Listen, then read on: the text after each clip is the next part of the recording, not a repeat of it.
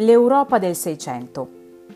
Tra il 1600 e il 1650 in Europa le epidemie, le guerre e le carestie provocano un calo demografico, cioè la diminuzione della popolazione.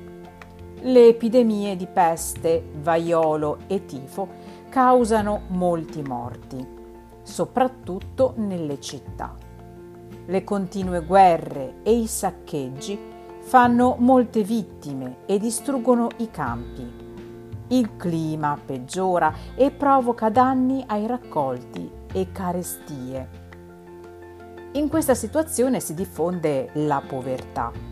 In vaste aree d'Europa la popolazione è in miseria e i più colpiti sono i contadini. Molti poveri sono costretti a mendicare per le strade. Per risolvere il problema dei mendicanti vengono creati degli ospizi pubblici. Negli ospizi i mendicanti sono costretti a lavorare con la forza. Si diffonde anche il banditismo. Si formano bande di criminali che assaltano contadini e mercanti o praticano il contrabbando.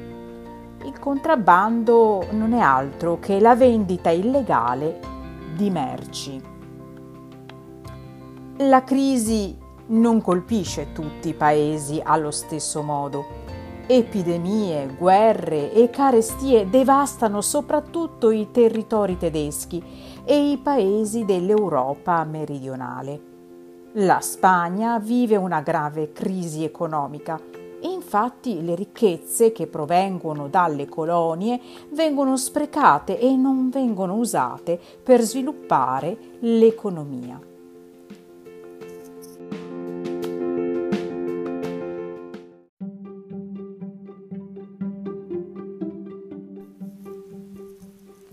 Francia, Olanda e Inghilterra invece favoriscono lo sviluppo economico.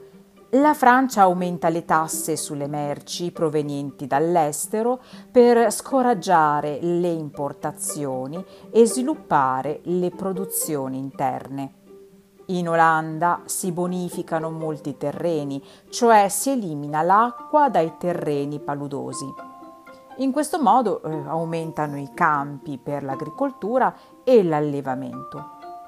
In Inghilterra i proprietari terrieri aumentano le superfici da coltivare e usano nuove tecniche di irrigazione, cioè nuovi modi per distribuire l'acqua sui terreni da coltivare e aumentano i raccolti.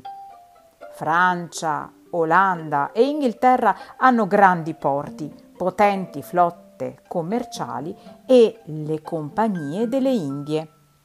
Le compagnie delle Indie sono grandi organizzazioni, per metà governative e per metà private, che ottengono dai governi il monopolio del commercio, cioè il diritto esclusivo di commerciare a nome del proprio governo al di fuori dell'Europa.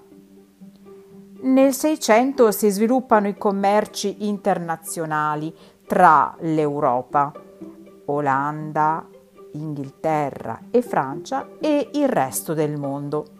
Nasce l'economia mondo, cioè una rete di traffici commerciali che coinvolge tutto il mondo ma divisa tra il centro, che diventa più ricco, ovvero l'Europa, e la periferia, l'America, l'Africa e le regioni periferiche dell'est europeo o dell'Asia, che diventa più povero perché cede al centro le materie prime a basso prezzo e riceve prodotti finiti a prezzi elevati.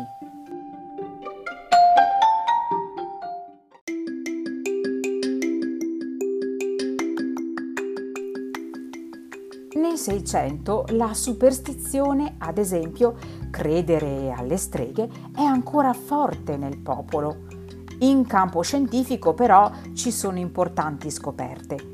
Il fisico e astronomo italiano Galileo Galilei osserva il cielo con il cannocchiale e conferma la teoria di Niccolò Copernico. La Terra non si trova al centro dell'universo, ma ruota intorno al Sole insieme agli altri pianeti. Teoria eliocentrica. La teoria di Galileo contrasta con la religione cattolica perché sostengono una teoria diversa da quella descritta nella Bibbia. Secondo la Bibbia, infatti, la Terra è al centro dell'universo. Perciò la Chiesa condanna Galileo come eretico e Galileo deve ritirare le sue affermazioni. Galileo Galilei elabora anche un nuovo metodo scientifico, il metodo sperimentale, che prevede diverse fasi.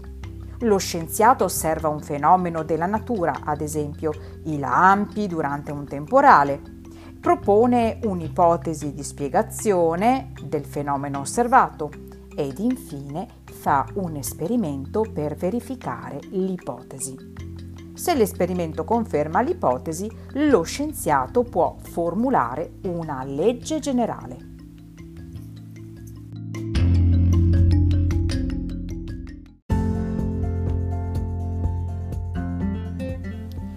Il matematico e fisico inglese Isaac Newton osserva il moto dei pianeti e formula la legge della gravitazione universale. Questa legge spiega la forza di attrazione tra i pianeti e la forza di gravità che attrae gli oggetti verso la superficie della Terra. La diffusione del pensiero scientifico avviene anche grazie alle accademie. Le accademie sono associazioni di studiosi che condividono le proprie conoscenze. Nel Seicento nascono accademie di scienze, di lettere e di arti in tutta Europa.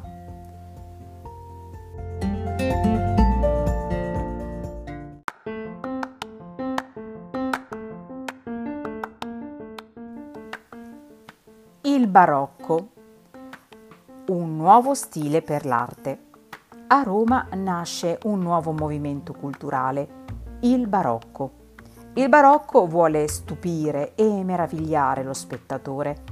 Per questo motivo gli artisti realizzano opere che puntano ad impressionare gli spettatori e usano forti contrasti di luce e ombra.